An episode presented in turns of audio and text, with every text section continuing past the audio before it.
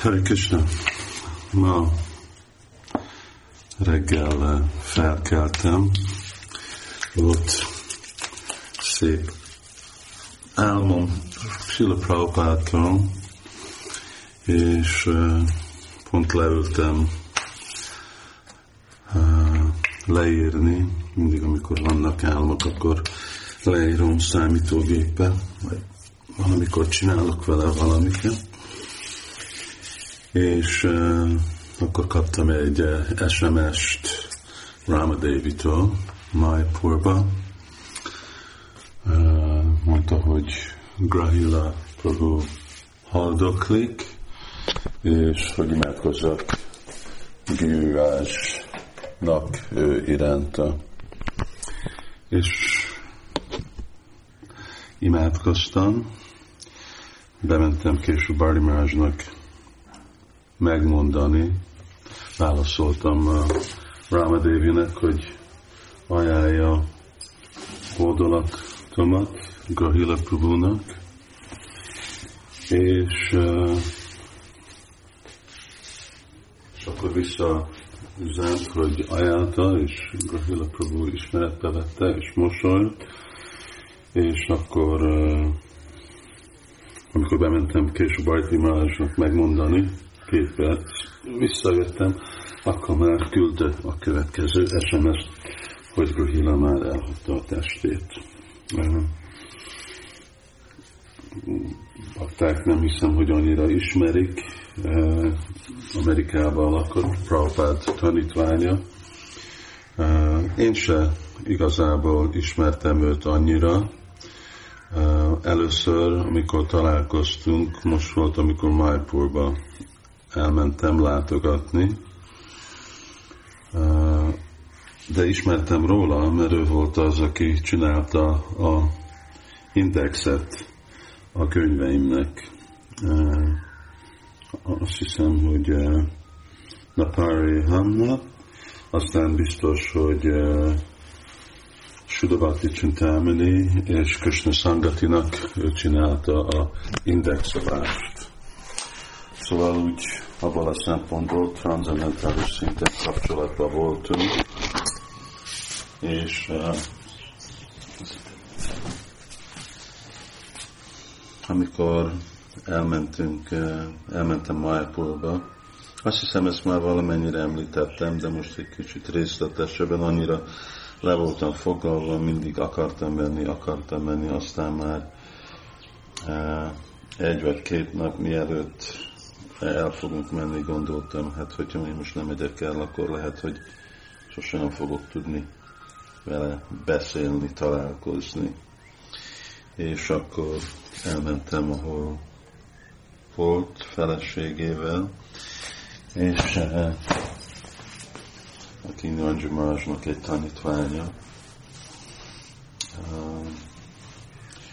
Ő meg úgy, hát ő, ő, volt, ő volt az ápoló nője, szóval ő gondoskodik Kohila Prabhunak, akinek rákja volt. És beszéltünk először általánosan. Nem szeretem ilyen helyzetben minden megkérdezni, hogy hogy van valaki, még hogyha úgy beszéltek, és azt mondták, hogy igen, jobbul, de nekem gyanús volt az a jobbulás.